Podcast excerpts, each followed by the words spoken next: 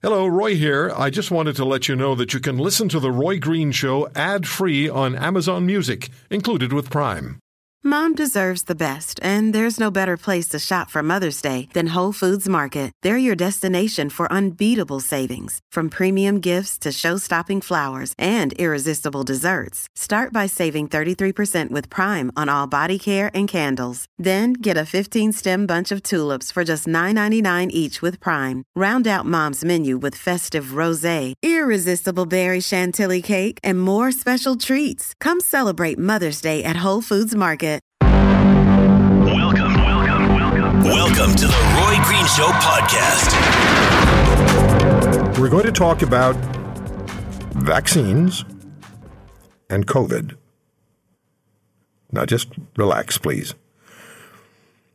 Dr. Tam, Theresa Tam, our uh, top public health care doctor in this country, has expressed a worry about worst case possible scenario this fall and winter with COVID. And we're being urged by public health officials to be vaccinated, to continue the vaccination process if you haven't begun it. So if you've had three, you should have four. And however many follow as public health advises. At the same time, there is the seasonal flu, and there's vaccination for that. And we're being told that it's an excellent idea to be vaccinated against the seasonal flu. But there's also other vaccinations that people are receiving, like shingles. So if you've had two of those, can you mix and match? Is there a problem if you do that? We're going to be asking you how you feel and what you're planning to do as far as um, vaccination is concerned and boosters. Now, a couple of weeks ago, after I spoke with Dr. Isaac Bogoch, infectious diseases specialist at the uh, Toronto General Hospital and associate professor of medicine at the uh, University of Toronto.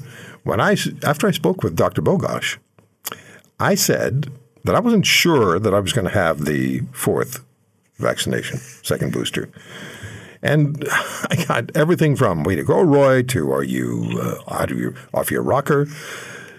I think we're all at a stage now where we make decisions at this stage and we have to act maybe on best advice and our own best advice.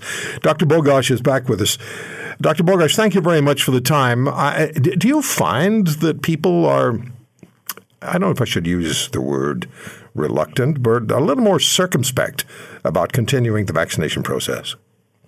Yeah, yeah, I think you're spot on. Uh, I think we're seeing a lot of that, and of course, that's reflected in the numbers when we look at the rates of vaccination. They're way lower than uh, what where there's they're way lower than where they where they should be. And you know, in particular, I think one area to focus on is the people who are at greatest risk for severe infection, people who are at greatest risk of hospitalization, people who are at greatest risk of death.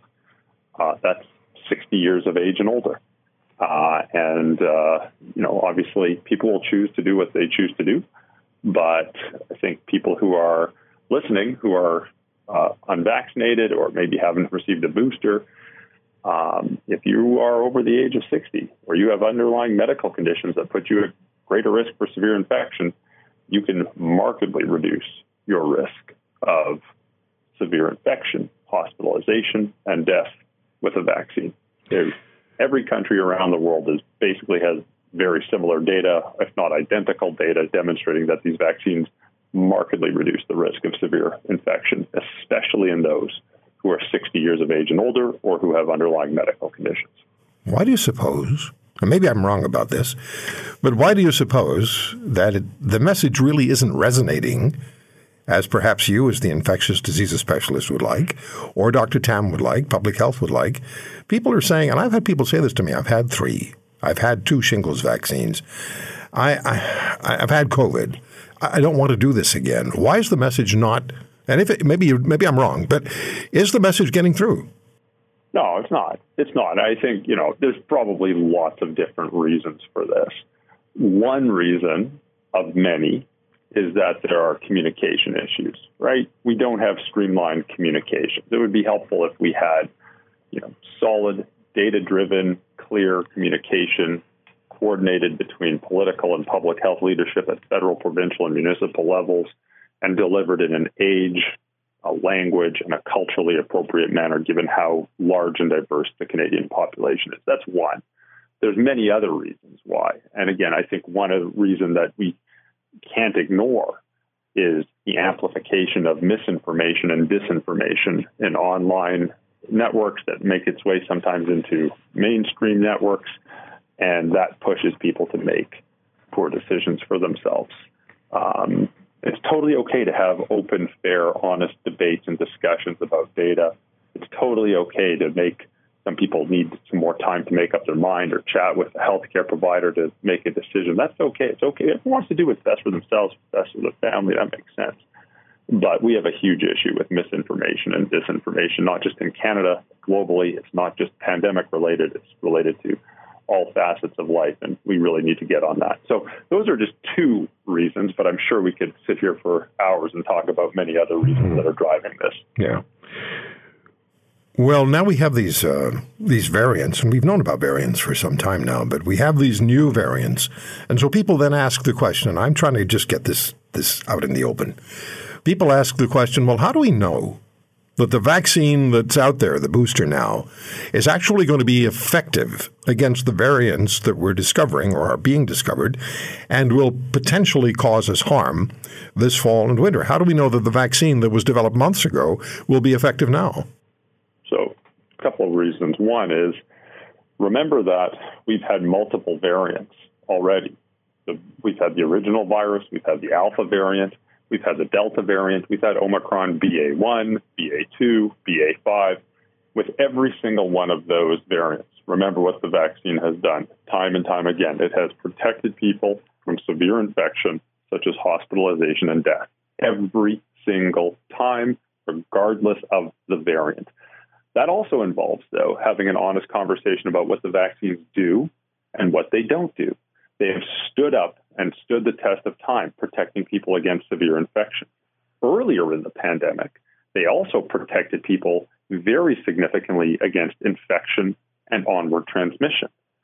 As the virus evolved and as Omicron emerged, it did less of that. It's not nothing, still does something against protecting against infection and onward transmission. It just does much less of that.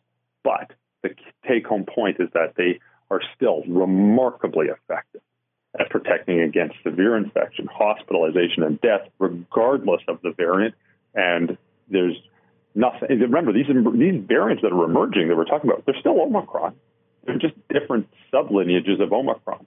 So we've seen places like Singapore, where they've had a big wave, but again, very little in the way of ICU admissions. And again, the vaccines all apparently still really hold up against severe infection like hospitalization and death.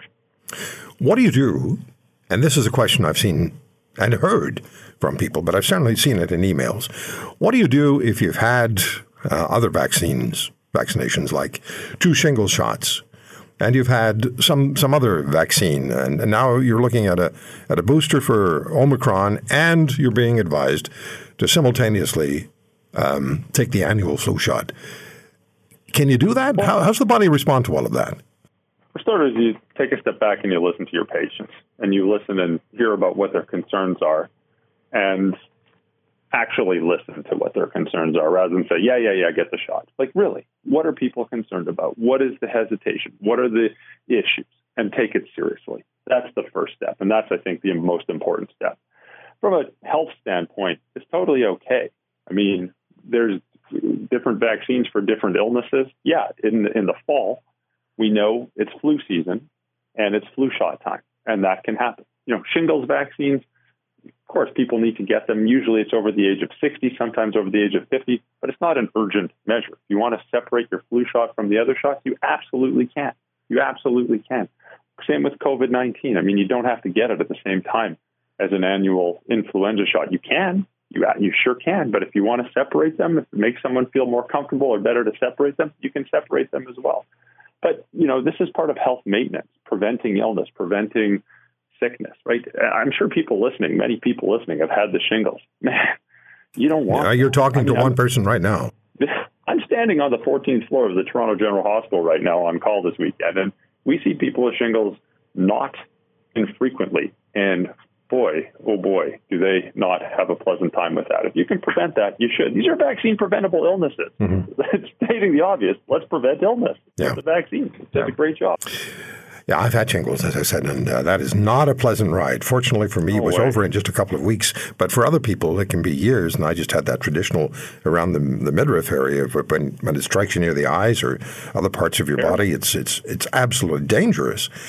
Yeah. Uh, one, one, more question for you. For the person who's had, and I had an email about this, the person who's had no vaccine, no COVID vaccine whatsoever, not the first, not the second, not the first uh, booster, because they didn't want to get it done. But now they're thinking, maybe I should. Where do they start? Do they start with the first vaccine? Do they start with a booster? Where do you start these people?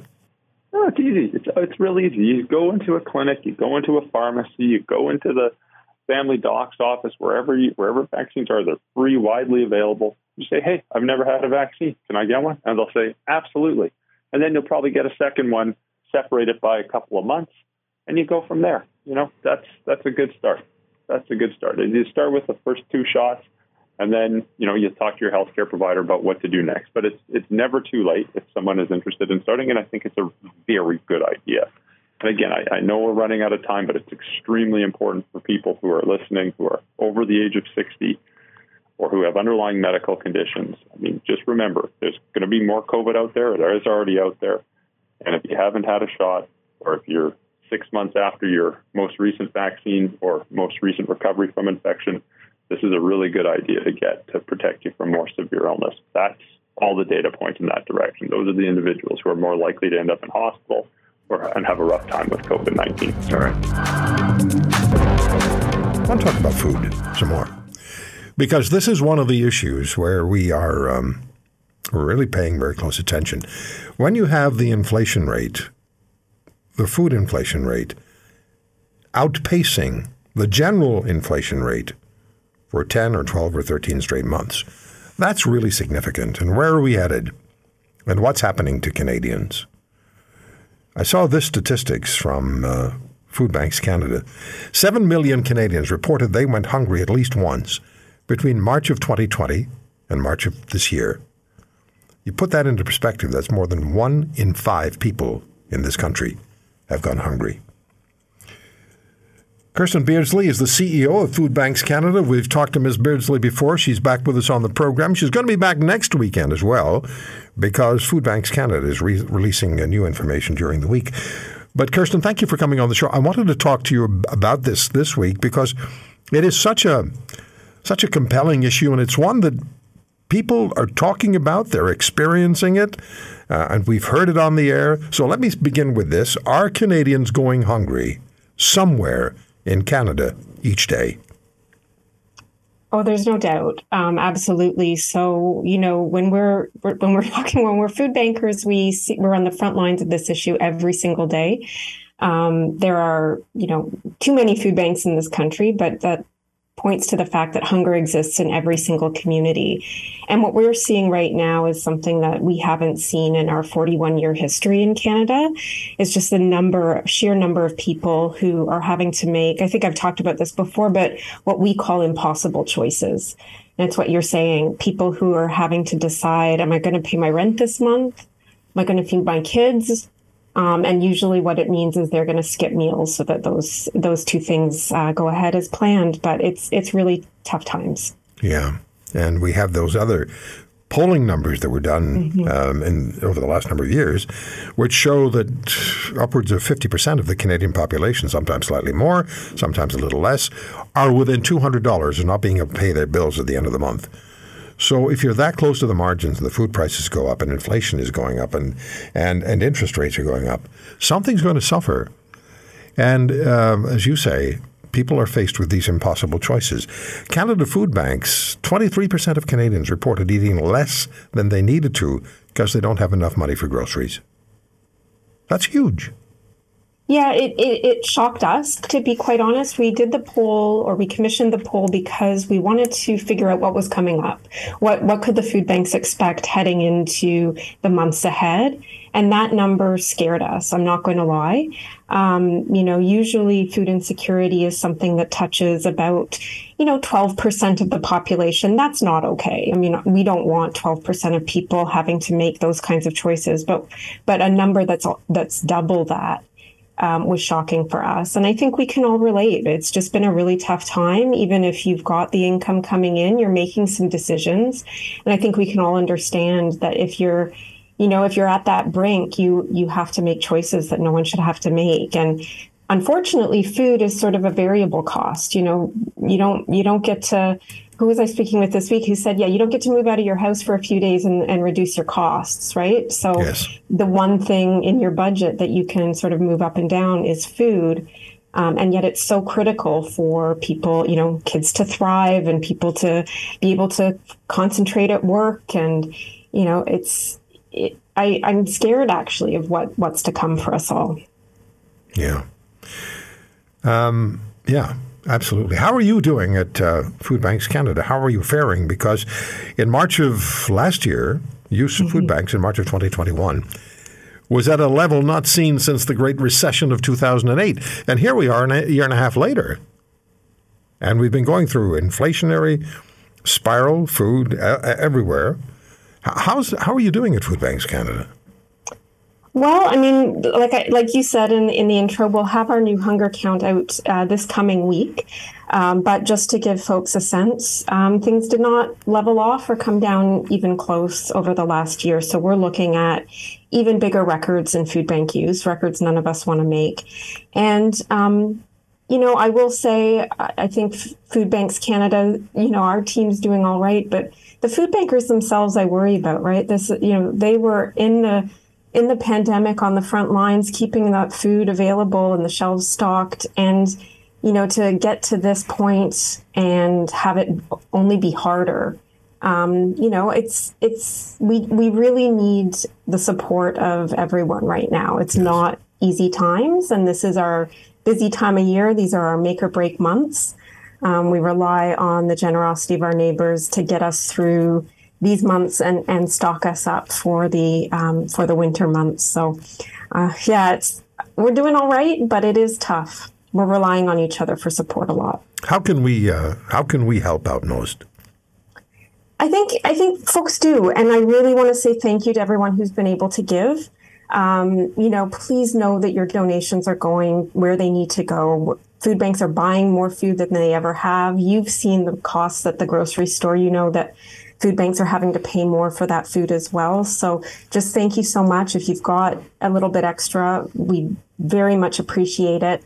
Um, and even if it, you know, I really want to stress this as well. We should all not be okay with the level of food insecurity. So if you don't have the money to give, lend your voice to the cause. Talk about food insecurity. Um, talk about it with your neighbors, with your, you know, with your kids. I don't think food insecurity at this level or any level has to be part of, of Canada. And I think we we can build a movement to to decrease it. Kirstin, food insecurity itself, um, it affects specific groups particularly, and I read some of the some of the reports from from Food Banks Canada. Remind us who um, is most I think, vulnerable to the idea, or at least the reality, not the idea, but the reality of food insecurity. Yeah, I mean, I, I do want to preface this by saying it's any one of us. As you said, you know, we don't, most, many Canadians are, are not that far off from, um, you know, being paid, or they are living paycheck to paycheck, not far off from having no savings. So just a reminder that anybody um, could be at risk. But the trends that we see, um, single adults living alone, so people who are really isolated don't have that buffer of a second income and really at risk of falling into deep poverty. So once you get, of course, off of your EI and into provincial social assistance rates, it's so hard to climb yourself back out of poverty. Um, we see people, um, single parents, um, obviously, again, without that second income. We see people with disabilities. Um, I was at a conference this week and was, you know, got a real um, reality check about the costs of living with disabilities and how much more expensive it is. So not just food, but medical devices um, and all the services that, that maybe some of us think are paid for by governments and aren't. So, you know, those are some of the groups that we see coming through the doors. How many uh, food bank users turn out to be children? How many? Sorry. How, how many uh, users of food banks, Canadian food banks, turn out to be children? Yeah, that's a that's a heartbreaking one. So, a third of uh, food bank users are children in Canada. So, about thirty three percent of of the users we see, and just for context, they represent about twenty percent of the overall population. So. Um, yeah, that one gets to me, obviously, and it's one that I hope I never become desensitized to because this is, you know, this is the future we're building. These are kids who should be able to thrive, go to school and learn. And in the future, you know, these could be the people who, you know, bring us solutions around climate change or, you know, what are we taking from ourselves when we can't figure out how to get kids um, the food that they need? So yeah, that's the heartbreaking one. Thirty-three percent of food bank yeah, users in Canada are That is. So if people who are listening right now want to do something immediately to assist Food Banks Canada, what can they do right now? Right now, look up your local food bank, and if you're in a position, donate food, funds, or time. Um, we always value uh, volunteers. They really do power the food banking system in this country.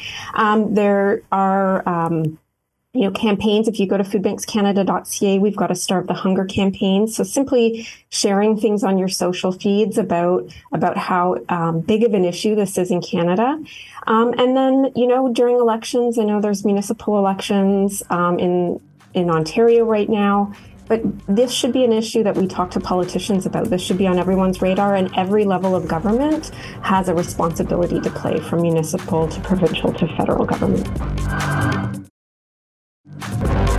How many vehicles do students have to actually discuss economic issues? So I decided why not put the Roy Green show on my course outline and actually make it required listening for my students. I have to tell you, I was absolutely blown away, absolutely blown away when uh, Professor Eric Kam sent me an email to tell me what he was doing and uh, how this program was fitting into his university classroom at. Um, Metropolitan University in Toronto, macroeconomics professor Dr. Eric Kam. You know him well. He's a regular contributor to this program. If I had to pay you for all the times you appear on this program, I'd be broke. How are you, Dr. Kam?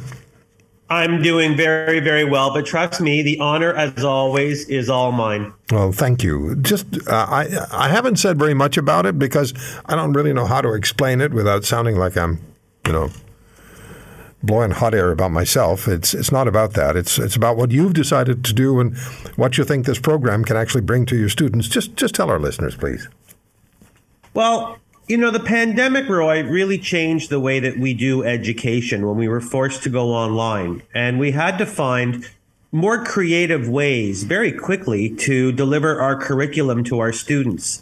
And as someone who loves teaching and the science of teaching, pedagogy, um, I started to really investigate whether what we used to call the sage on the stage model of having a professor, uh, you know, in a lecture hall, they speak for three hours, the students listen, and then everybody leaves happy.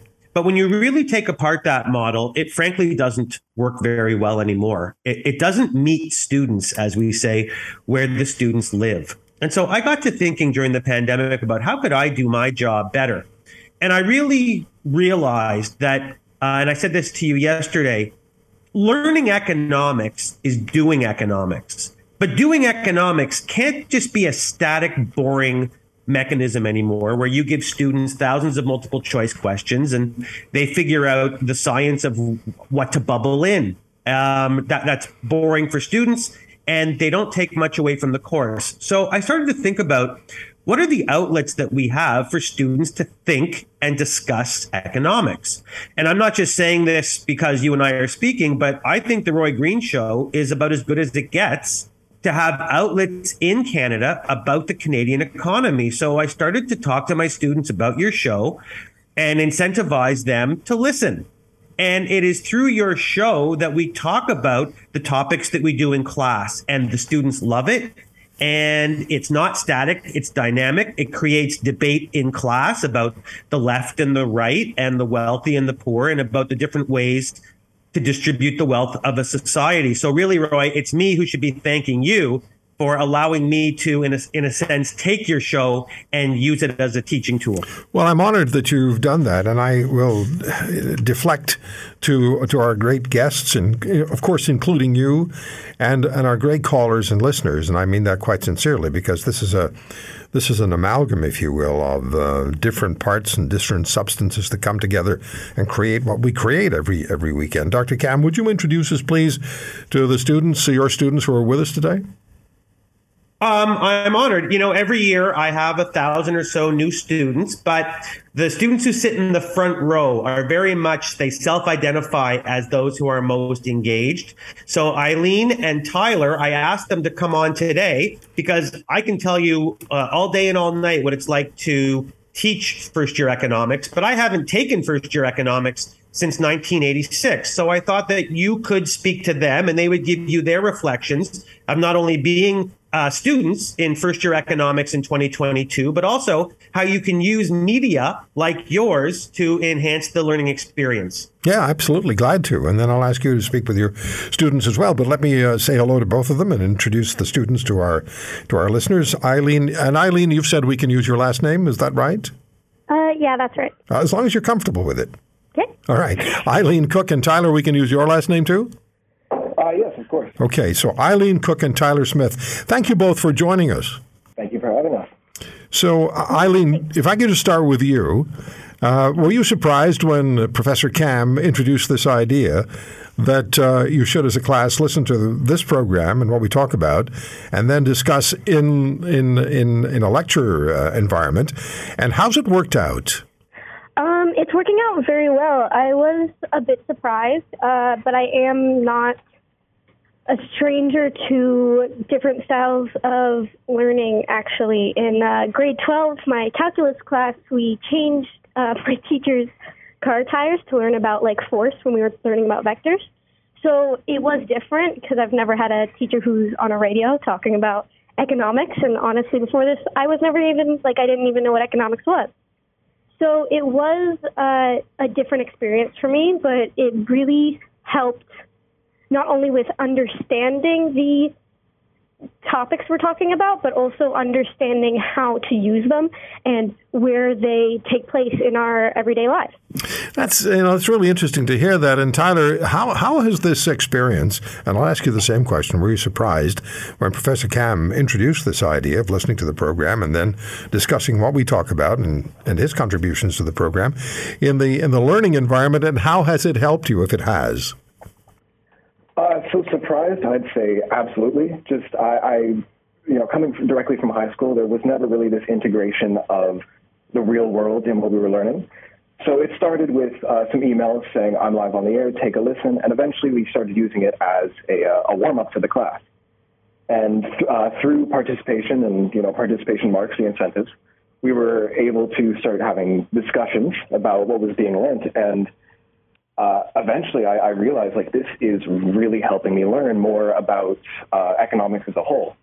Uh, I remember actually last week specifically we were talking about uh, different macroeconomic indicators for recession. So you know whether the labor market's going to be hit or not, and there was a full, a very long uh, and quite civil debate as to whether we think the recession will continue if we're already in one, and whether or not it'll hit the labor market and having those debates really solidifies in uh, students' heads what's going on, how we can use what we're about to learn, and it becomes instead of just slides in a lecture, it becomes a real world uh, application and something very engaging. I'm so glad that it's working out that way. And we do know, and I've mentioned this before, that uh, Professor Kam, if you look at Rate My Professor, he is rated so highly by so many of his students. Like massive numbers of students say, I would take the course again. I've seen that. If I, if I could just make sure that I could sit with Dr. Kam. Uh, Professor Kam, uh, why don't you uh, just engage Eileen and Tyler? What, what questions do you have for them about the impact that this ex- exercise of yours, this, this initiative of yours, is having on, on not only them, but also their fellow classmates?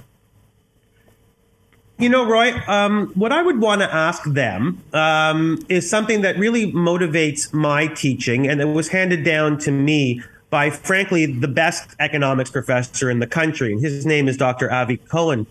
And the reality is, is that about 95% of first year students never take another course in economics. So you really, and, and this is really what motivated me to do this, is the thought about what do I want students to remember from my course five years from now? And, you know, economics on some level, if you want to teach it on a, a purely mathematical level, is about deriving curves and deriving functions. But nobody, nobody five years from now is going to care about deriving functions. Nobody says when their taxes are due, I'm glad that I can prove uh, a curve is strictly quasi concave. I've never heard another human being say that. So I guess what I would want to ask Eileen and Tyler in representing their students is what did they want to learn? What did they want when they took economics? Other than the fact that it's required for business students, what did they want to learn? What did they want to take away from the course? Eileen, why don't we start with you? Um, well, for me, uh, like as I said, I went into this course seven, eight weeks ago. I can't exactly remember, but like not even knowing what economics was, and uh, my heart very set on a specific uh, specialty in the business world.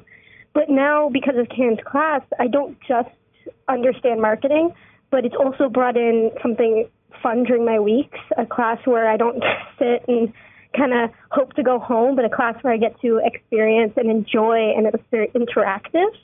Um, so it's also made me like economics more, and it's made me think about economics more, and it's made me think about economics as a more long term part of my life and not just a class I have to take once because it's required. And I think that's a really great thing when something someone doesn't even know or something someone hates is just changed by the way someone else has taught it because it, it really brings a lot of knowledge and you know knowledge is power and knowledge is a beautiful amazing very important part of this world Yes, it is.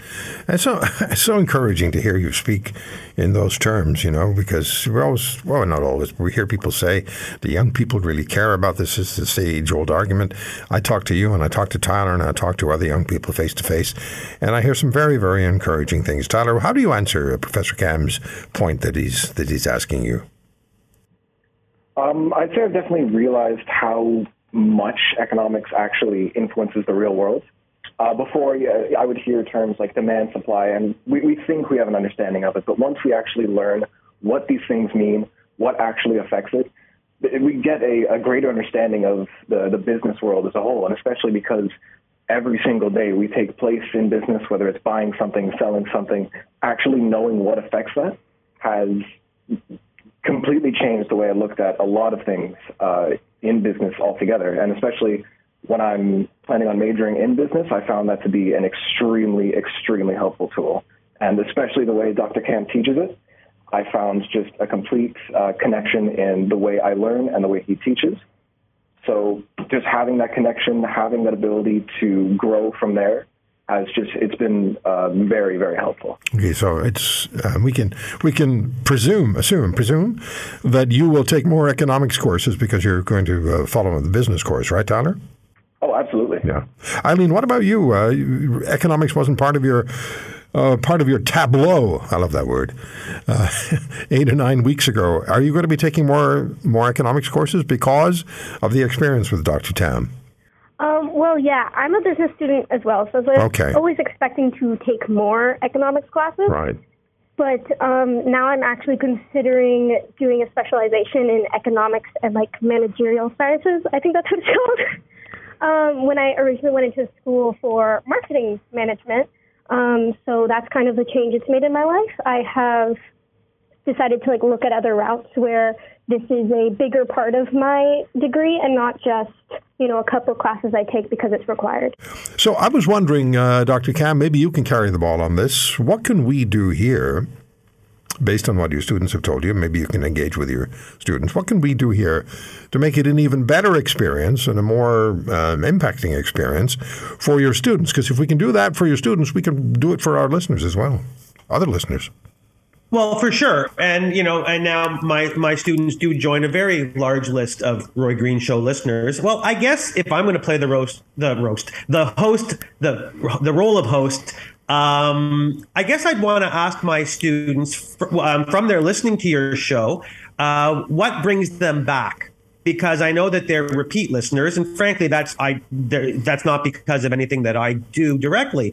So, what do they want? What segments do they like? What topics uh, make them tune in and make them come back? So, I guess I would want to ask Eileen um, specifically, although Tyler as well. What about the Roy Green Show interests you, and what brings you back to it weekend after weekend? Well, a big part of it is like as I said before, uh, what we're learning in class is great and we understand everything, but it's really interesting to see it being applied to a real world perspective, especially one that like affects us as people who are living in Canada and experiencing the Canadian lifestyle. Um, and you know, having these experts talking on this show about all these different situations that affect me and affect my con- the country I've grown up in my entire life is very important and very interesting because I'm a strong believer in the person in the philosophy where if you can teach it to a six year old, you're an expert on it. And I really love that it's easy to understand as like someone who's not always been very knowledgeable about these topics and it's easy to understand, it's easy to comprehend, and it's easy to see both sides of the spectrum and where everything's coming from. And I find that really uh, amazing about it. Well, thank you, and and yeah, I'm, I'm glad we can do that. Tyler, what, what, do you what what how do you answer Dr. Kam's question? Uh, I'd say, in regards to uh, the show, I, I, absolutely adore the the concepts and everything that's talked about in uh, current day. So, talking about things like uh, retirement savings, social insurance, uh, and just knowing how our economy is doing in general, I've found to be uh, extremely engaging, and uh, especially in class, a large topic of debate. Uh, there are a lot of experts that are brought onto the show as well. So hearing their perspectives and hearing that uh, brought through the students and having their opinion put forward as well, it the, the ability to generate a lot of really good discussion through these topics I found to be something uh, that's made the show and the class uh, really, really enjoyable. You know, it's interesting. I say this to you both, very interesting, I'll say say it to you, Dr. Kam. Uh, Eileen and Tyler, I, I'm, i love that they're listening to the show, and I love that their classmates are listening to the show. If you look at uh, the expected demographics for a program like this, they're not exactly in our target demo. I mean, we love having them. We want more of them, but but they're not exactly the general, the, the usual tune-in audience. But I'm so glad they get something uh, positive out of it, and and you are the you're the facilitator. And I'm going to say this, and I've said it before. This again shows me why you are such a, a valued professor. Now, one other thing I want to say: May I attend one of your classes? Uh, you, I would be honored to have you come to one of my lectures. And let me just, uh, I'll send you those details privately. Okay. But let, let me tell you quickly two things that come to mind. And I'll try even not to get emotional about it. Number one, this proves to me, this experiment has proven to me that universities are about students. They're not about professors.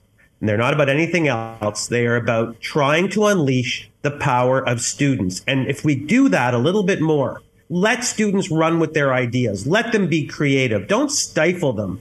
There is no end to what a university can be. And when people ask me, can students today be the leaders of tomorrow? My students can, Roy. My Absolutely. students can. I'm the, the future for these young people, as exemplified by Eileen and Tyler, is exceptionally bright. Tom Korski is the executive editor of Blacklock's Reporter at Minding Ottawa on Twitter. We always enjoy the opportunity to speak with Tom. Uh, Tom, we just did a um, had a call on on this uh, this country of ours on the the unhappiness index. That's not know what it's called. It was just I, I just can't remember exactly what what the what the term was, but. Uh, we, I asked whether we would be better off, or whether this country is leading, it's heading towards some sort of fragmentation some people said it may happen uh, if things don't change. I think that was sort of the pre- prevailing view. But now, then, I think what's going on in Ottawa at the Commission investigating whether the Emergencies Act invoking was appropriate, what that's going to do to any sense of, of national unity or disunity. And uh, I, I, see that, I mean, you're writing about it on Black Blacklock's Reporter. I don't want to take all the time here. But I looked at one one post that you had. Feds were so frightened of Freedom Convoy the House of Commons Speaker slept under armed guard at his Ottawa home. So, what do we do with that? They were uh, freaking out, Roy. They were petrified. I, no one knows why. Exactly right. To the uh, Speaker of the Commons, Tony Rota, had assigned himself assigned armed guards to stand outside his Ottawa residence while he slept. I don't know what he was afraid of. Uh, Roy, my, my uh, uh, little desk in the National Press Building was right on Wellington Street. I walked through the Freedom Convoy after dark, twice a day. Never saw the seething Nazi insurrection that the feds talked about. 50, 5 0, 50 Mounties were assigned to security at the Prime Minister's cottage. 50 Rideau Hall. It's like they were anticipating a shootout. It was that bizarre. But there was this mood of hysteria at the time, and the further we get away from it, the more berserk it seems. But no wonder they they had this uh, really, we could say fairly gross overreaction to what was a peaceful protest when you're sleeping under armed guard. It's, that's that's where they were. Yeah, you posted uh, on Blacklock's Reporter at Minding Ottawa on the 19th of October. At Marco Mendicino says, Freedom Convoy made Ottawa virtually ungovernable, quote unquote, a claim contradicted by internal at Safety Canada memos since most employees work remotely, disruption to government I'm sorry, I don't want to laugh, but disruption to government is minor. I'm not. I'm not laughing at it. It's just when I, when I when I put those two together, there's not even there's not even a, a remote chance of a fit. No, but but we could put the cards on the table now, Roy. You're left with an overarching impression that these were weak men overcompensating by attempting to do what they believed strong men would do. When Mendicino says, after the fact, as you mentioned last week, that they these protesters have made Ottawa ungovernable, virtually ungovernable, chaos. That's anarchy. It can only mean he didn't read the memos in his own department because his own department said, "Yeah, it's not no, it's it's no big deal, minor disruption," as you exactly you accurately quote Roy. Most employees are working from home anyway. They could care less. You can camp out on Wellington Street. That is not critical infrastructure. You can sit there for months. Zero impact on government operations. That's just the fact. That's what the government said. Where do you think? Where do you think this is going? Where will this commission uh, wind up? Because their only mandate is to determine whether or not the uh, the Liberals, the, whether the government, had reason for invoking the Emergencies Act. It's not exactly what they're supposed to be asking, but where do you think it's going? What what what are we going to find when Mr. Trudeau uh, appears and and and testifies? Well, I think it's bad. I think it's bad because cabinet has to some at some point come up with the extraordinary evidence that justifies their extraordinary action, declaring the Emergency Act, declaring a national emergency, a public disorder not just out 20 feet outside the Prime Minister's office. Nationwide, Roy, Mount Pearl, Peterborough, Red Deer. National disorder. That's what the order said. They're not even close. I, I have a couple of takeaways, and, and, and neither of them are very pretty. We can't anticipate. Maybe Cabinet has some extraordinary evidence and they're keeping it a secret for dramatic effect. I guess we'll find out. But the question before the judge is did cabinet break a law and then lie about it? And then the question is, will if that's the case, will he express condemnation for that in such withering terms that no future cabinet will ever touch that again? Don't touch that act hot. Because otherwise, if you normalize this, yes. guess what a future cabinet will do every time the indigenous protesters want to shut down Via Rail's line or there's a strike at the mill? Oh, oh, economic damage. Let's freeze the accounts. It's dreadful. And we do have to remember that at the time the Emergencies Act was invoked, the issue at Coutts, Alberta, on the border was over. The Ambassador Bridge blockade was over. there was no reason for this national emergency, which the Emergencies Act actually compromises, we all know, the civil rights of each and every Canadian. That is the, and I keep saying this, and people must be sick of my saying it, but it's the parliamentary nuclear option. You don't reach for that button unless there's no other resource. There, and there's an anecdote that, that underscores exactly what you said, Roy. The mayor's office on the February 14th morning of the invocation of the Emergencies Act, note they did not have a heads up the act was coming. The mayor's office in Ottawa sent a guy out to take pictures of the protest streets. Why did he do that? Because they just cut a deal with the truck drivers to remove the freight liners and the pickups from residential streets and the condo buildings. But so the chief of staff testified we couldn't get a clear picture. So we sent out a, a guy from the office with a camera. You take lots of. Well, guess what? Those photos have been submitted in evidence at the Public Order Emergency Commission. It's like a Christmas card. It's completely barren streets with the soft snow falling. You could not imagine a less tense filled image than the photos of these streets at the exact moment the exact moment, Roy, the Prime Minister was telling the premiers on a teleconference there is public disorder, it is mayhem on the streets of Ottawa. We have to go with that atomic option. That's those are the facts. I wonder sometimes, and I talked about this yesterday, whether Mr. Trudeau is going to try to find or will find a way to uh, not appear, whether this is going to take a turn that we cannot even imagine yet.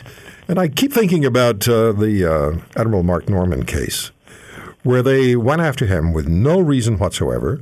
The admiral had simply done what he was supposed to do, and that is convert a freighter or a cargo ship to um, a Navy supply ship so that we actually would have a deep water Navy, an ocean Navy, because without a supply ship, all you have is a coastal defense force. So he brought that ship, that contract in on time and under budget. But he made the prime minister unhappy because they wanted the contract to go to a different shipbuilder. So they went after the admiral. And Mr. Trudeau, twice publicly, mused about Admiral Mark Norman, who spent more than 30 years in the service of this country and was the second highest ranked military officer. He mused publicly about the, uh, the, the, the Admiral Norman's time in court. And then they took care of themselves because, as you well remember, Tom, when uh, when it was brought up that Mr. Trudeau may have to testify and others in his government may have to testify, they got themselves legal um, representation paid for by the taxpayer. But Admiral Norman, who was still an admiral, still in the service of this country, they did not agree that his legal expenses should be paid for by the taxpayer, and they were considerable and could, um, I think, ruin him financially. And then what did they do when the when the prosecutor saw the the case they had and said, "I can't take this to a judge. I, I, I can't take this forward. No mas. Roberto Duran lives again. No mas.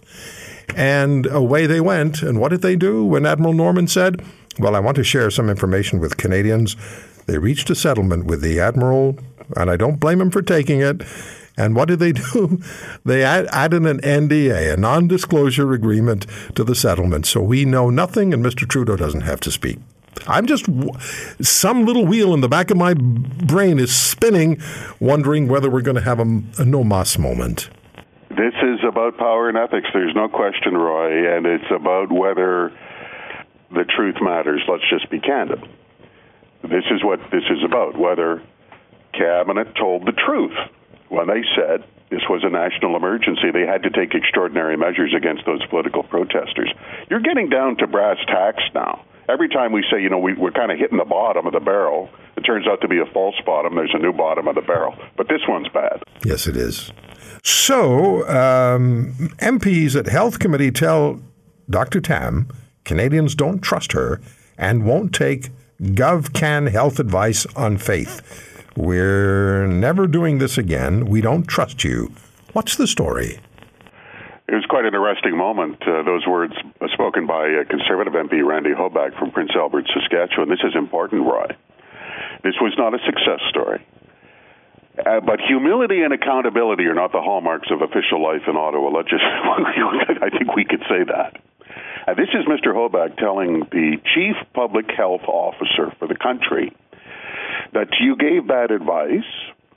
There was contradictory advice. I'm telling you said Hoback, if, if you are unaware that this is where my constituents, this is where the people are. And I think Hoback has a point. These people at the Public Health Agency couldn't run a mask warehouse. They were fully funded, three quarters of a billion dollars a year. They were unprepared. This was the fire department for pandemics, Roy. That's why we set up the Public Health Agency in the first place after SARS. They didn't get it done. More frustratingly, since humility and accountability is a, uh, they come to Ottawa to die, you will now have officials talk about how how many lives they saved, not how many lives they cost.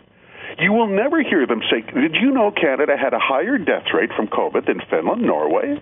Australia, South Korea, the Philippines. The Philippines is not a G7 country. What do the feds do? They compare themselves to Mississippi. They compare ourselves to the worst of the worst and say, what a good boy am I. That's really hard to take. I think the, the reaction we saw with readers to that story spoke to the level of public cynicism and almost anger why is what is the tragedy in saying you know what that was not our best work so and so has been fired it wasn't good enough? Yeah. Well uh, we had protocols in place that were supposed to be um, started and and kept going and, and run for the, exactly this kind of situation after SARS. We had everything in place. And uh, when when the when the quote emergency unquote hit, they abandoned all of that and they decided they'd, they'd start a new way of doing things, and we are where we are. So, yeah, I was asking earlier about whether people have faith in uh, in in continuing to take their their boosters. I've had three, and I had talked to Dr. Isaac Bogoch earlier. I'm I'm I'm on the fence about whether I'm going to go for number four. Tom and I and Dr. Bogoch said, you know, the messaging wasn't the best, and I think that's one of the problems. The the messaging has just not been what it ought to be, and uh, and so we ask ourselves many questions. And for me, just speaking personally, the answers that I got from the federal government, from Public Health Canada, have not satisfied me, and so that's where I am now. Now, on to something else. What's going on with profitability at um, the, as Mr. Trudeau calls it, irregular border crossing. There's no such real term, by the way. He made that up. It's illegal entry into Canada. He decided it's irregular, and now everybody repeats that. So, what's going on? Who's making money at Roxham Road? It's funny, uh, that is the number one hotspot for illegal immigration. By the way, I, I know this for some reason has been politicized. It was a former immigration minister, Ahmed Hussen, note the name, who testified in committee four years ago. He said, I don't have a problem with illegal immigration. Let's, let, let, let's not make it pretty. Let's just call it what it is. I don't have a problem with that. What happened was the Fed spent an enormous amount of money, over 100 million, at Roxham Road, really building a welcome center for illegal immigrants. By, I guess, a happy coincidence, a lot of these contracts, millions worth for leases and sublets and uh, sole source contracts, went to a liberal donor uh, whose family had donated over 40,000 to the Liberal Party. And you'll never guess what. If, if you build it, then they'll come. So, can you guess the spot in Canada that gets 99.5% of illegal immigration in Canada? That's Roxham Road. I know exactly where it is. Absolutely. And, and MPs had a lot of questions. It's, it's as, as one MP, Pierre Paul from uh, Quebec, said, this guy won the lottery. He's the happiest man in in Roxham Road is the contractor who who who got these millions with a phone call. As he testified, hey, the feds came to me. I didn't have to talk to any MP. They called me. It worked out happily. Yeah, that's something. Okay, now one more, and uh, I can't let you go without uh, a little bit of a a word or two about ArriveCAN and some fifty-four million dollars. Share the story, please. No one can figure out why. How do you spend 54 million? We know that there was. We saw this in testimony in committee. The brokers who who cooked this deal. Once again, they didn't even have to pick up a phone. Right? They got the call. Uh, uh, this is a this is an IT consulting firm. Two employees at nine million dollars in consulting fees. So that worked out pretty well. Roy, it's there's so many questions about ArriveCAN. Who got the contracts? Why? Who thought it was a good idea? Customs Immigration Union says it was terrible. for land uh, border crossers. It was absolutely dreadful. Did not speed things up, made it worse. But we see this as a trend over the over the last two and a half unhappy years. The pandemic was the worst thing that ever happened to some people. But you know what, Roy? It was the best thing that happened to others. I, I, just want to say, no, it wasn't a ArriveCAN, but uh, my friend and I went to uh, New York last uh, July or August to see uh, Bruce Springsteen on Broadway. So we did everything we had to do. We got all the paperwork. We got all our rolled up our sleeves and got needled, and we did everything. Everything you're supposed to do. So we get to Pearson Airport. We get through the airport, we get through customs, we go to the American customs, we go through the airline. We are every, we've gone through the whole process. We're in a taxi in New York City on the way to the hotel in Manhattan. We're saying nobody checked a thing. And that's a true story. It's only money, right? It's only money, Tom. Thank you for listening to today's podcast. If you want to hear more, subscribe to The Roy Green Show on Apple Podcasts, Google Podcasts, Spotify, Stitcher, or wherever you find your favorites. And if you like what you hear, leave us a review and tell a friend. I'm Roy Green. Have a great weekend.